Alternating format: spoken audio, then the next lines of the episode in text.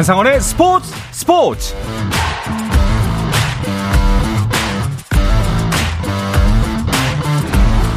스포츠가 있는 저녁 어떠신가요? 아나운서 한상헌입니다. 오늘 하루 이슈들을 살펴보는 스포츠 타임라인으로 출발합니다.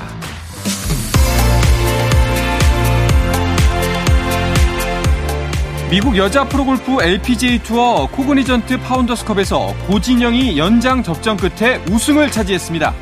단독 선두인 이민지의 네 타차 공동 사 위로 최종 라운드를 출발했던 고진영은 보기 없이 버디만 다섯 개를 기록하며 이민지와 최종 합계 십삼 언더파 동타를 이뤘고, 연장에 돌입한 뒤 고진영은 연장 섭툴에서 파를 기록한 반면 이민지는 보기에 그치면서 고진영이 극적인 역전 우승에 성공했습니다. 한편 미국 프로골프 피지에이 투어 에이티앤티 바이런 넬슨에서는 김시우가 최종 라운드에서 보기 없이 버디만 여덟 개를 잡아내며 합계 이십이 언더파로 우승한 제이슨 데이의 한타가 뒤진 공동 이 위에 올랐습니다. 국가대표 미드필더 황인범이 그리스 축구리그 시즌 최종전 파오크와의 경기에서 선발로 출전해 올림피아코스의 일 대 영 승리에 힘을 보탰습니다. 올림피아코스는 이번 시즌을 삼 위로 마쳤고, 이로써 다른 팀의 경기 결과에 따라 유로파 리그 또는 유로파 컨퍼런스 리그 예선에 나설 수 있게 됐습니다. 한편 프리미어리그에서는 맨시티가 에버튼을 삼 대 영으로 이긴 반면 아스널은 브라이튼에 영 대 삼 완패를 당하면서 일 위 맨시티와 아스널은 승점 사 점 차가 됐습니다. 이로써 한 경기 더 치른 아스널이 역전할 가능성은 없어졌고, 맨시티의 자력 우승 매직 넘버는 일로 줄었습니다.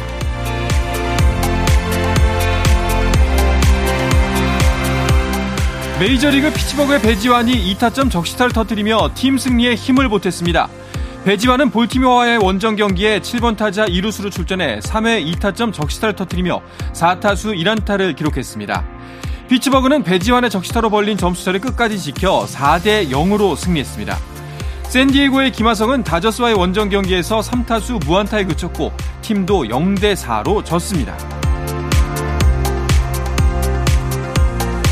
미국 프로농구 엔비에이에서 보스턴 셀틱스가 필라델피아 세븐티식서스와의 플레이오프 이 라운드 칠 차전을 백십이 대 팔십팔로 승리하고 동부 컨퍼런스 파이널에 진출했습니다. 보스턴은 에이스 제이슨 테이텀이 오십일 득점을 쏟아내며 필라델피아를 무너뜨린 반면 필라델피아는 조엘 엠비드 십오 득점, 제임스 하든이 구 득점으로 부진한 경기력을 보인 끝에 무기력한 대패를 당했습니다. 이로써 동부 컨퍼런스 파이널 대진은 마이애미 히트와 보스턴 셀틱스의 대결로 결정됐습니다.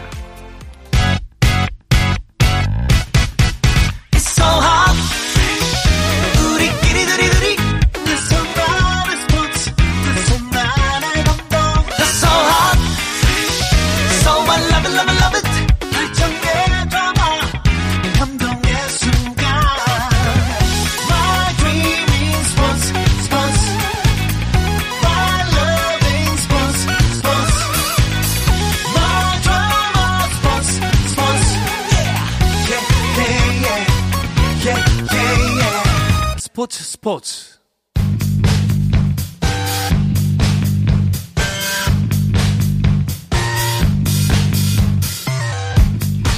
귀에 쏙쏙 박히는 야구 이야기 스트라이크 존 시작하겠습니다. 문화일보의 정세영 기자, 스포츠월드의 이혜진 기자와 함께합니다. 두 분 어서 오십시오.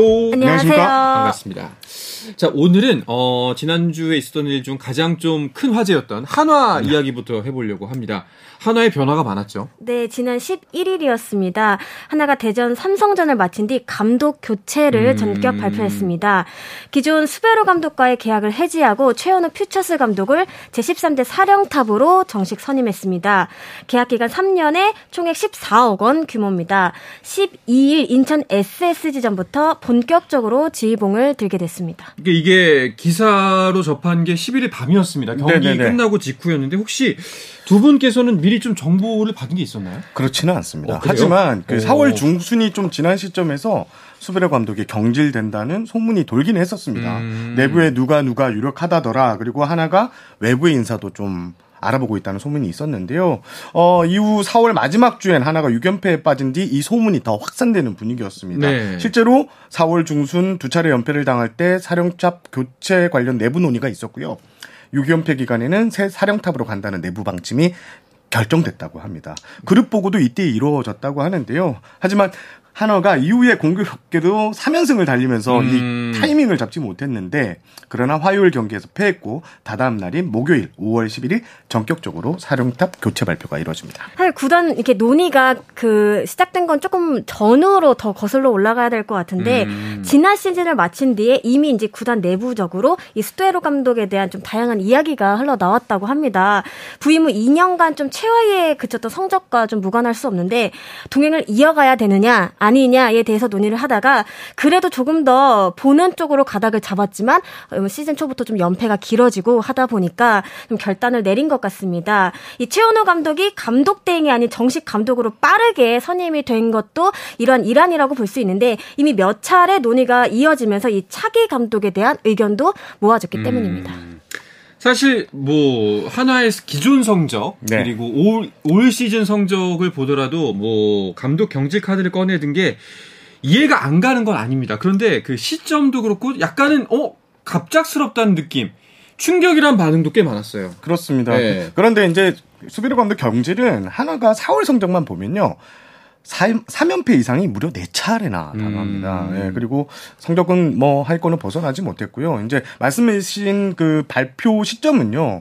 이게 좀 그날 밤에 발표가 됐기 때문에 좀 여러 가지 이야기가 나오는데 제가 정리를 좀 해보면 어, 오월 십일일 오전 열한 시에 이제 한화 퓨처스 경기가 있었고요. 이 퓨처스 경기를 최원호 감독이 이끌었습니다. 그리고 갑자기 대전으로 와라. 면담을 음. 좀 하다라는 이런 게 있었고 그러면서 어, 그날 오후 세 시에 그룹의 최종 재가가 떨어지면서 최원호 감독의 일 군 선임이 최종 결정이 됩니다. 네. 그리고 어, 그런데 지금 한화가 그때 일 군 경기가 여섯 시 반에 있었는데 수베로 감독한테는 통보를 못하는 시점이었어요. 한화가 연습 중이었기 때문에 음. 그렇기 때문에 수베로 감독에게는 경기 뒤에 이렇게 통보될 수밖에 없었고요. 어, 그리고 수베로 감독 경질이 통보된 이후 아홉 시 삼십 분께 최원호 감독과 한화가 정식 계약서에 사인을 하게 됐습니다. 그렇군요. 수베로 감독 입장에서는 뭐 예측을 못한 건 아니었지만 시점 면으로 봤을 땐 굉장히 좀 당혹스러울 수도 있었을 것 같다라는 생각이 듭니다. 애초에 한화가 수베로 감독을 선임하고 계속해서 기용을 했던 거는 육성 전문가를 데려오면서 한화의 팀 자체를 리빌딩하겠다라는 의미가 있었을 텐데 뭐 결과적으로는 어, 실패에 가깝다고 봐야 될까요? 보는 관점에 따라 좀 다를 거라고 음. 생각을 하는데 사실 하나는 다소 극단적인 리빌딩을 시도를 하고 있었거든요. 이 과정에서 좀 베테랑들을 대거 정리하면서 음. 우려를 낳기도 했는데 어떻게 보면 조금은 어려운 상황에서 지휘봉을 들었다라고 생각해도 과언이 아닐 듯 싶습니다. 하지만 그럼에도 불구하고 자신의 색을 입혔다라는 점에서는 분명히 좀 짚고 가야 할 점이 있을 것 같습니다. 기본적으로 뭐 노시환, 정은원 선수도 좀 어린 선수들을 좀 주축 선수들로 좀 성장을 시켰다 이런 평가를 받고 있고요. 또 그간 주목을 받지 못했던 선수들도 좀 기회를 많이 받았습니다. 특히 수베로 감독 체제 아래에서 이 젊은 투수들이 철저히 관리를 받았다는 점이 좀 인상 깊은데 네. 뭐 슈퍼루키 문동주 선수를 비롯해서 많은 선수들이 이 철저한 좀 플랜 속에서 기용을 하게 등판을 하게 하게끔 했는데 이런 부분들은 좀 당장의 성적에 좀 연연하기보다는 좀 더 장기적인 차원에서 그림을 그렸기 때문에 가능한 일이 아니었나 싶습니다. 그렇죠. 뭐 장기 이게 참 어려운 문제인 것 같습니다. 딜레마인데 장기적으로 언제까지 기다려야 되는지 네. 예, 그게 좀 어려운 문제인 것 같아요. 뭐 실업야구, 극단적인 수비 시프트 뭐 이런 것들도 사실 일, 약간의 성적을 거뒀다면 평가가 충분히 갈리지 않았을까라는 생각 들기도 그렇습니다. 하는데. 뭐 네. 실험적인 경기 운영 방식 계속 도마 위에 올랐던 거는 사실입니다. 보직이 확실치 않은 투수 기용, 특히 필승조가 도대체 누구냐라는 네. 얘기가 좀 나왔고요.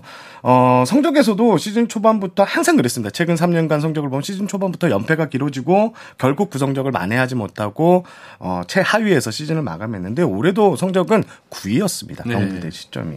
그렇죠. 결국 이제 하나 내부 판 판단도 올해도 우리가 하나가 거의 바뀐 게 없다 이렇게 음. 판단을 했던 것 같고요. 물론 이제 핑계는 있습니다. 외국인 선수들이 제 몫을 못했지만 경기력은 제가 봤을 때는 과거에 하나 올해 하나 달라진 게 거의 없다고 봅니다. 네. 자 그래서인지 그 최원호 감독이 첫 번째 공식 기자회견에서 우리 팀이 수정할 부분은 시프트다. 이렇게 공언을 하기도 했어요. 네, 부임 직후 이 최원호 감독은 특히 투수진과 이 시프트에 음. 대해서 많은 얘기를 나눴다고 합니다. 사실 시프트 자체가 부정적이었다라고 보기보다는 투수들의 의견을 묻지 않은 채 좀 강행하는 부분이 있다 보니까 일정 부분 좀 의문을 자아내는 목소리가 있었습니다. 최원호 감독은 예전에 투수들 동의 없이 좀 적극적으로 극단 시프트가 이루어졌다면 이제는 좀 적극 의견을 반영하고자 한다. 이렇게 밝혔습니다. 결과적으로 시프트가 완전히 없어지는 건 아니고요. 앞으로는 좀 좌타 슬러거 위주로만 사용을 할 것 같습니다. 투수들 대부분이 우타자일 때는 좀 원하지 않았다고 합니다. 네. 대신에 좌타는 어느 정도 좀 괜찮을 것 같다라고 얘기를 했다고 실제로 합니다. 실제로 일요일 경기 보니까 한, 한유섬 선수가 나왔을 때 완전 극단적인 시프트에서 조금은 많이 풀려 있더라고요. 음. 그런 게 이제 사령탑 교체가 된 뒤에 하나가 좀 달라진 점이 아닌가 싶습니다. 네. 최원호 감독은 일전에 이제 한화를 감독 대행으로서 이끈 적도 있잖아요. 그렇습니다. 예. 어, 최원호 감독이 이천십구 년에 이군 사령탑으로 부임했고요. 이천이십 년 유월부터 백십사 경기나 일군 감독 대행으로 지도한 음. 점이 이제 큰 장점으로 꼽히는데요. 어, 한화 구단도 최 감독이 사 시즌 때 구단에 몸담으면서 선수단을 좀 세부적으로 파악하고 있다는 점, 특히 젊은 선수들의 잠재력을 이끌어서 이군 성적이 상당히 좋았습니다. 음. 그런 점에서 지도력을 인정받았다. 이런 것들을 상당히 높이 평가했습니다. 어, 최원호 감독의 연봉이 삼억인데요. 이게 어, 올해 이제 사령탑으로 정식 격했던 삼성의 박진만, 엔씨의 강인공 감독의 이억 오천만 원보다 오천만 원 높은 오. 금액입니다. 이는 하나가 최원호 감독에게 그만큼 기대를 걸고 있다는 뜻으로 보면 될 것 같습니다. 이 최원호 감독에게 이천이십 년대랑 현재랑 좀 어떤 차이점이 있냐고 물었는데 사실 그때는 좀 긴 연패 중이었거든요. 그래서 일단 분위기를 수습하고 이제 분위기 자체를 완전히 좀 바꿔버리는데 좀 초점을 뒀다면 지금은 사실 경기력 자체는 뭐 그렇게 나쁘지 않다라고 봤을 때 기존 틀을 유지 하면서 조금씩 좀 자신의 색깔을 입히는 쪽으로 갈 것 같습니다. 음, 자, 두 분 생각도 한번 여쭤보고 싶습니다. 이제 감독 교체라는 초강수, 그것도 시즌도 굉장히 충격적인 시점에 드러냈는데 어, 많은 야구 전문 기자분들이 하나의 이번 시즌 다를 거다라고 예측했는데 사실상 초반에는 그러진 못했어요. 여러모로. 맞습니다. 예, 근데 이 효과가 반전을 꾀할 수 있다고 생각하시나요? 어떻게 음, 생각하세요? 저는 최원호 감독의 이 작전 야구, 그러니까 최원호 감독이 박 사령탑으로 선임되자마자 어, 경기 후반 작전을 좀 많이 쓰겠다 그랬거든요. 음. 그간에 그렇지는 않았습니다. 하나가 수베로 감독 체제에서는 이 최원호 감독이 지금 기존의 이 젊은 선수들 틀에서 작전 야구를 입힌다고 했는데 요게 통할지 여부가 좀 관심 포인트고 음. 저는 충분히 분위기 반전 카드로는 이만한 카드가 없었다. 예, 저는 그렇게 평가하고 싶습니다. 저도 비슷한 생각인 게 네. 선수들이 받는 또 충격이 굉장히 큰 것 같더라고요. 그렇죠. 뭐 이제 이별하는 과정에서 눈물을 보인 오. 선수들도 굉장히 많았고 이런 점들이 또 다른 또 동기부여가 될 수 있을 것 같다는 생각이 든 게 선수들 입장에서도 뭐 책임감이나 이런 얘기들을 했거든요. 우리가 조금 더 잘해야 됐었는데 라는 얘기를 하기도 했고 또 이제 우승하는 날 같이 파티를 하기도 했, 하기로 했다 이런 얘기를 하더라고요. 음. 그런 것들이 좀 자극제가 되지 않을까라는 생각을 해봤습니다. 뭐 여담입니다만 수베로 감독이 이제 출국 하는 것도 기사에 떴더라고요. 예, 사실 쿨하게 가셨습니다. 예, 굉장히 쿨하게 가셔서 뭐 하나 계속해서 응원하겠다 웃으면서 네. 떠나셔가지고 네. 어, 사실 어, 안타까운 면이 없잖아 있죠. 물론 네. 프로이기 때문에 원하는 결과물을 내지 못한다면 언제든지 교체가 될 수 있는 게 맞습니다만 참 뭘, 뭐라고 할까요? 진짜 뭐 이런 점들이 하나에 있어서 충격요법으로 작용을 했으면 좋겠네요. 음. 예. 자, 그래서 바뀌고 난 후에 맞이한 한화의 주말 삼 연전. 그 내용과 결과는 어떻게 됐나요? 주말 삼 연전 동안 일승 일무 일패, 일 위 팀을 상대로 크게 나쁘지 않은 성적표를 거뒀습니다. 첫째 날엔 이 독수리 천적으로 불리던 박종훈 선수를 상대로 기선 제압에 성공을 했고요. 둘째 날은 내줬지만 셋째 날은 십이 연장까지 가는 승부 끝에 무승부를 음. 거뒀습니다. 무려 네 시간 오십팔 분에 걸친 혈투였습니다. 야, 네 시간 오십팔 분, 다섯 시간 거의 반나절 이상을 싸운 건데 자, 최원호 감독이 일단은 데뷔전에서 먼저 승리를 했고 그 다음 날은 어, 졌습니다. 마지막 날이 이제 무승부였고 근데 그 중간 경기가 문동주 선수의 선발이라 한번 연승도 노려봄직하지 않나 했는데 결과는 좀 아쉽게 됐어요. 제가 토요일 경기를 다녀왔습니다. 예. 문동주 선수가 제구가 엄청나게 흔들렸습니다. 음. 이 점 일 이닝을 던지고 내려왔는데 무려 다섯 개의 사사구를 남발했고요. 전반적으로 스트라이크 존에 공을 넣지 못하는 분위기였습니다. 그리고 안타도 던지는 공이 가운데로 몰려서 일곱 개의 안타를 허용했거든요. 네. 결국 삼 회를 채우지 못하고 이렇게 마운드에 내려갔는데 어, 하나는 문동주 선수 문동주가 내심 기대가 상당히 컸어요. 연승 행진을 이어갈 카드라고 봤는데 그러지 못했고 어, 하나는 패를 했습니다. 반면 에스에스지 같은 경우에는 고졸 신인 송영진 선수가 마운드에 올랐는데 올해 문동주 선수, 송영진 선수가 신인왕 후보로 꼽히고 있거든요. 송영진 선수도 오 이닝 사 실점을 했지만 초반에 삼 실점하고 오 회를 채우며 승리 투수가 됐는데요. 어, 이 두 투수의 대결이 관심을 끌었고 문동주 선수가 압승을 거둘 것이라고 생각했는데 어... 그러지 못한 게 조금 하나 입장에선 좀 뼈아픈 대목이었습니다. 이 두 선수의 시즌 중에 라이벌전도 좀 주, 재밌게 음. 보면 좋을 것 같습니다. 문동주 선수가 이를 안 물었으면 좋겠습니다. 자, 어쨌든 이런 하나의 큰 변화가 시즌 판도의 변수가 될 수도 있겠다고 두 분은 생각하신 거네요. 네, 그렇습니다. 네. 네, 지난 육 연패 이후에 좀 꽉꽉 막혔던 타선이 살아나고 있는데요. 전체적으로 상승 곡선을 그리는 모습입니다. 오월 이후로만 보자면 십 경기에서 육 승 일 무 삼 패 꽤 괜찮습니다. 삼 연전도 두 번이나 가져갔고요. 이 기간 팀 평균 자책점 일 위, 또 팀 타율 삼 위로 아주 밸런스 있는 모습을 보여줬습니다. 특히 이 노시환 선수의 스윙이 인상적인데 십일 삼성전에서부터 십삼 일 에스에스전까지 세 경기 연속 홈런포를 날리며 이 중심 타자로서의 무게감을 마음껏 자랑하고 있습니다. 감독 교체로 분위기가 좀 어수선하긴 했지만 그럼에도 불구하고 좀 선방하고 있다라고 네. 봐도 좋을 것 같습니다. 이번 주를 어떻게 보내느냐가 관건이 될 것 같은데 네. 주중에 롯데, 주말에 엘 엘지를 아, 만납니다. 네, 네. 두 팀 다 상위권이잖아요. 좀 더 좀 집중력 있는 플레이가 필요할 것 같습니다. 알겠습니다. 자, 또 지난주에 있었던 또 하나의 커다랐던 이슈, 어, 은퇴한 오재원 선수의 발언이 화제이자 논란이었어요. 네, 오재원 전 선수죠. 네. 지금은 스포티비 해설위원인데 지난 십일 일 유튜브 채널과 한 채널과 인터뷰 과정에서 박찬호 해설위원을 음. 코리안특급 박찬호 해설위원 맹비난했습니다. 이 멘트를 좀 보면. 어, 어, 오재훈 의원이 무책임한 말들의 향연, 그로 인해서 쌓이는 오해들, 그런 것들이 정말 싫었다면서 음. 이 내용을 꼭 넣어달라. 나는 코리안특급을 매우 싫어한다. 네. 이렇게 밝혔습니다. 특히 박찬호 의원이 한 번씩 나와서 해설하면서 바보를 만든 선수가 한두 명이 아니다. 그것에 대한 책임을 져본 적은 없는 것 같은데 아무튼 해설할 때 말이 정말 중요한 것 같다고도 했습니다. 네. 이후 이제 발언이, 발언의 파장이 상당히 엄청났는데요. 각종 게시판에는 오재원 위원을 비난하는 글이 쇄도했습니다. 그렇죠. 뭐 이제 해설위원의 발언에 따라서 선수가에게 악영향을 미치는 상처가 될 수도 있다라는 내용인 것 같은데 근데 어 메시지 자체의 뭐 옳고 그름을 떠나서 좀 바, 전환 방법이 매우 잘못됐다라는 음. 생각이 들더라고요. 그렇습니다. 사실 뭐 야구계가 조금 더 소통에 초점을 맞춰야 한다 이런 목소리는 계속 와 있었거든요. 존경받는 선배인 만큼 공식적인 자리에서 비판적인 시각을 드러내기 전에 개인적으로 언급해줬으면 좋겠다. 이 내용 자체는 뭐 음. 크게 뭐 문제가 되지 않을 것 같은데요. 말씀하신 것처럼 소통 방식에서 문제가 있을 것 같습니다. 조금은 감정적이지 않았나라는 생각이 드는데. 사용한 단어들도 보면 코리안 특급이 너무 싫다라든지 아니면 국민이 응원했던 마음에 감사함을 모르는 것 같다. 음. 좀 거칠고요. 또 스스로를 일반인이라고 표현했지만 현재도 해설위원으로 활약 중인 점을 감안하면 그렇죠. 이것도 조금 안 맞는 부분일 수 있다는 생각이 듭니다. 어, 이후 소속사와의 계약도 해지한 것으로 알려졌으나 이번 사항과는 무관한 것으로 알려졌습니다. 알겠습니다. 당분간 해설위원 네. 그 방송 중계에는 배제된 것으로 음. 이렇게 확인이 됐습니다. 혹시 박찬호 위원 측에서의 뭐 다 반응은 나왔나요? 전혀 없었습니다. 아직 없었나요? 네. 알겠습니다. 자, 그럼 다시 경기 이야기로 돌아가 볼까 합니다. 주말 삼 연전 결과에 따라서 순위가 어떻게 바뀌었는지도 궁금한데요. 이야기는 잠시 쉬었다가 와서 계속해서 나누겠습니다.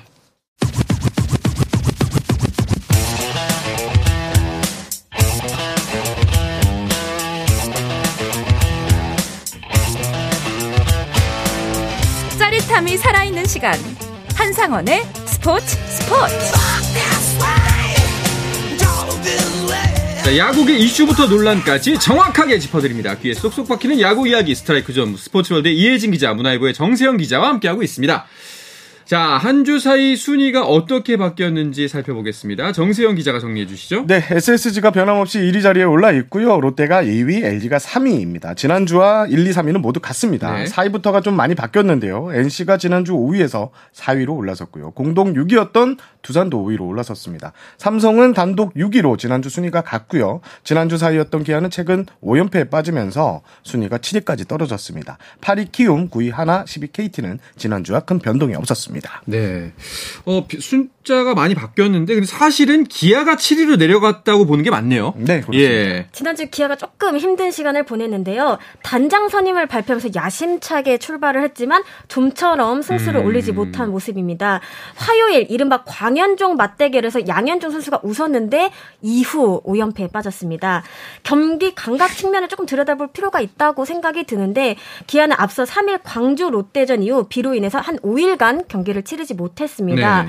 김종국 감독이 올스타 이후로 이렇게 오래 쉬어본 적이 없는 것 같다라고 아쉬워했는데요. 이게 체력 회복의 시간이 될 수도 있지만 특히 타자들의 경우는 경기 감각적인 부분이 조금 둔해질 수도 있는 음. 시간이거든요.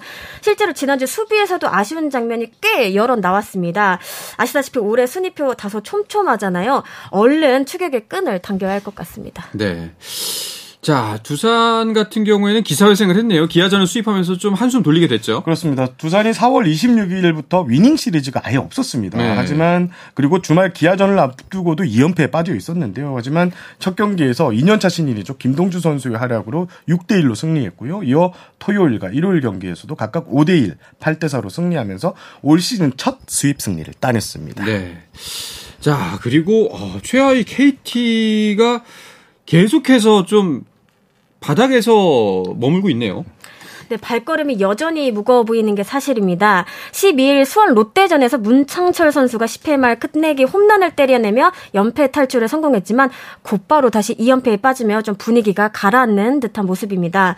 뭐 역시 계속되는 부상 악령 얘기를 안 할 수가 없는데 투타 모두 핵심 선수들이 전력에서 이탈하면서 개막전 구상했던 그림과 많이 달라졌습니다. 뭐 가령 토종 에이스 이 소영준 선수는 팔꿈치 인대 파열로 음. 사실상 시즌 아웃 판정을 받기도 했습니다. 홈런왕 박병호 선수가 복귀를 하긴 했으나 아직 온전한 컨디션은 아닌 것처럼 네. 보이고요. 또 시즌 초반 불방망이에 휘둘렸던 이 강백호, 앤서니 알포드 선수가 오월 들어서는 조금 잠잠해진 듯한 그런 모습입니다. 그렇군요. 케이티에 그래도 희망이 있다면은 문상철 선수다라는 얘기도 나오고 있던데요. 그렇습니다. 케이티 주력 야수들이 이혜진 기자가 말씀해 주신 것처럼 대거 이탈을 했는데 그래도 문상철 선수의 활약은 위안이 되는데요. 올해 성적은 이십삼 경기에서 타율이 삼 할 오 푼 사 리, 삼 홈런 십이 타점으로 좋은데 최근 십 경기에서 무시무시합니다. 타율이 사 할 이 푼 일 리고요. 예, 매서운 타격감을 뽐내고 있습니다. 십 경기 중에서 멀티히트가 다섯 차례입니다. 홈런도 두 개로 뽑아냈는데요. 사실 이 문상철 선수 선수는 이 군에서 홈런왕에 오르는 등 이 맹활약을 했는데 음. 일 군 무대에만 오면 제대로 힘을 쓰지 못했습니다. 하지만 올해는 일 군 울렁증을 털어내고 또 자리를 잡아가는 모습입니다. 그렇군요.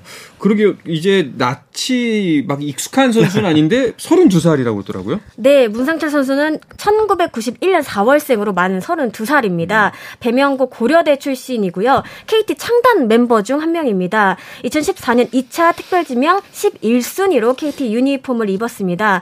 말씀하신 것처럼 일찌감치 거포 유망주로 주목을 받았는데 퓨처스 리그에서만 통산 백이십삼 개의 홈런포를 터뜨린 바 있습니다. 하지만 일 군 에서는 좀처럼 자리를 잡지 못했는데 올해로 프로 십 년 차거든요. 네. 난세의 영웅이 탄생한다고 그렇죠. 하잖아요. 지금의 페이스를 이어간다면 올해 제대로 좀 보여주지 않을까 생각이 듭니다. 그렇군요. 자, 케이티가 주말 삼 연전 롯데를 상대했습니다. 그런데 역시 결과는 롯데 위닝 시리즈로 끝이 났습니다. 네, 롯데는 뭐 첫 경기에서 일 대 이로 아쉽게 졌지만 토 일 경기에서 오 대 영, 팔 대 삼으로 상대를 눌렀는데요. 롯데 입장에서 가장 반가운 뉴스는 어제 일요일 선발 투수죠. 스트레일리 선수의 부활입니다. 어제 육 점 일 이닝 무실점 시즌 첫 승을 따냈는데요. 앞선 여섯 차례 등판에서 승리를 따내지 못했는데 스트레일리 선수 어, 구일 두산전 구 이닝 육 이닝 이 실점 호투에 이어서 시즌 첫 승리까지 따내면서 본궤도에 올라선 모습입니다. 네. 지난주까지 이제 롯데를 평가를 하시면서 어, 모든 것들이 다 원활하게 돌아가고 있는데 다만 한 가지 아쉬운 거는 에이스들이 부진하다. 오히려 다른 쪽에서 터져지고 있다 했는데 지난주 경기를 보면은 에이스들이 좀 복귀한 모습이에요. 네, 그렇습니다. 말씀하신 것처럼 롯데가 상승 곡선을 그리고 있을 때에도 일각에서는 계속 좀 우려의 목소리를 냈는데 이 바로 흔들리는 선발진 때문이었습니다. 사월 한 달간만 봤을 때 이 나균환 선수를 제외하고는 좀 전체적으로 부진했거든요. 하지만 오월 들어 조금씩 달라지고 있습니다. 웨인 원투펀치, 스트레일리 반즈 선수는 물론이고요. 토종자원 박세웅, 한현희 선수까지 살아나는 모습을 보이고 있습니다. 롯데는 오월 여덟 경기에서 오 승을 거뒀는데 그중 삼 승이 선발승이었습니다. 네. 있습니다. 네. 반지, 한현희, 스트레일리 선수가 차례로 승리를 거뒀고요. 박세웅 선수는 아직 승리 없지만 가장 최근 경기였던 십이 일 수원 케이티전에서 오 이닝 일 실점으로 제 몫을 했습니다. 이 삼십 경기를 치는 기준 이 천구백팔십육 년 이후 지금 최고의 승률을 달리고 있다고 합니다. 대단합니다. 롯데가 십구 승 십일 패. 네. 승률이 육 할 삼 푼 삼 리. 네. 예. 예, 뭐 롯데 팬들 입장에서는 믿기지 않을 거예요. 예, 지금을 예. 좀 즐겨야 할 것 같습니다. 예, 지금을 즐겨라.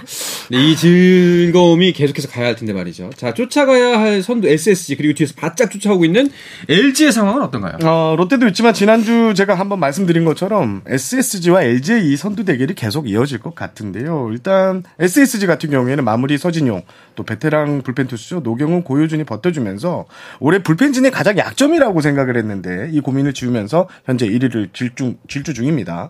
엘지 같은 경우에는 지난주 사 승 이 패 두 번의 위닝시를 따냈는데요. 올 들어 연패가 없이 꾸준히 승수를 쓸어담고 있다는 점이 엘지의 강점입니다. 특히 엘지는 지금 타선이 좋습니다. 에프에이 포수 박동원이 홈런 아홉 개로 이 부분 선두를 달리고 있고요. 매년 걱정거리였던 이 외국인 타자 오스틴 선수 있잖아요. 오스틴 선수가 벌써 일곱 개의 결승타를 날렸습니다. 음. 이 부분 일 위에 올라있는데요. 리그에서 지금 엘지 타순이 가장 강력한 화력을 자랑하고 있습니다. 그렇군요. 알겠습니다. 자, 지난주 선수별 엠브이피를 한번 뽑아보고 싶습니다. 두 분께 생각하시는 가장 논외 돋보였던 선수, 어떤 선수 한 명씩 꼽을 수 있을까요? 일단 앞서 언급한 좀 케이티 문상철 선수가 있을 것 같고요. 음. 그다음에 언급이 안 된 선수 중에서는 에스에스지 서진용 선수를 꼽고 싶은데 벌써 열아홉 경기째 평균 자체점 영의 행진을 이어가고 있습니다. 있습니다. 음. 사실 올 시즌 초반 에스에스지에도 부상 악재가 계속되고 있거든요. 그럼에도 불구하고 잡을 경기는 확실히 잡고 갈 수 있었던 원동력이 이 바로 뒷문이 탄탄해서가 아닐까라고 네. 생각이 듭니다. 어떠세요? 저는 권희동 선수. 음. 권희동 선수가 사실 시즌 개막 직전까지 팀을 못 찾았다가 엔씨와 재계약을 하게 됐는데 어, 실제로 구 일부터 일군 경기에 나서기 시작했는데 지난주 타격 성적이요. 타율이 오 할 이 푼 사 리. 와. 안타 열한 개. 아, 이렇게 되면서 반전에 성공을 했습니다. 마음고생이 좀 심했을 텐데 지난주 건재한 모습을 과시했고요. 권희동 선수가 좀 잘 풀렸으면 좋겠습니다. 지난 겨울에 너무 마음고생이 심했거든요. 자, 이런 또 이야기가 있으면 또 팬들이 더욱더 사랑을 네. 줄 수밖에 없잖아요. 잘 될 겁니다. 자, 일단 내일부터 시작되는 주중 삼 연전 어떤 경기들이 눈길을 모으는지 설명해 주시죠. 어, 일단 잠실에서 케이티와 엘지가 만나고요. 고척에선 두산과 키움이 만납니다. 그리고 대전에서 롯데와 한화가, 대구에선 기아와 삼성이, 또 창원에서는 에스에스지와 엔씨가 만납니다. 개인적으로는 아까도 살짝 언급했다시피 이 한화의 행보가 굉장히 궁금한데 첫 단추는 잘 꿰지만 다음에 만나는 팀들 만만치 않잖아요. 네. 어떻게 풀어갈지 궁금합니다. 네. 알겠습니다. 자, 다음 주에도 재미있는 취재 후기 들려주시길 기대하면서 이번 주 스트라이크 존은 마치도록 하겠습니다. 문화일보의 정세영 기자, 스포츠월드의 이혜진 기자와 함께했습니다. 두 분 오늘도 고맙습니다. 감사합니다. 감사합니다. 자, 내일도 저녁 여덟 시 삼십 분에 뵙겠습니다. 한상헌의 스포츠 스포츠.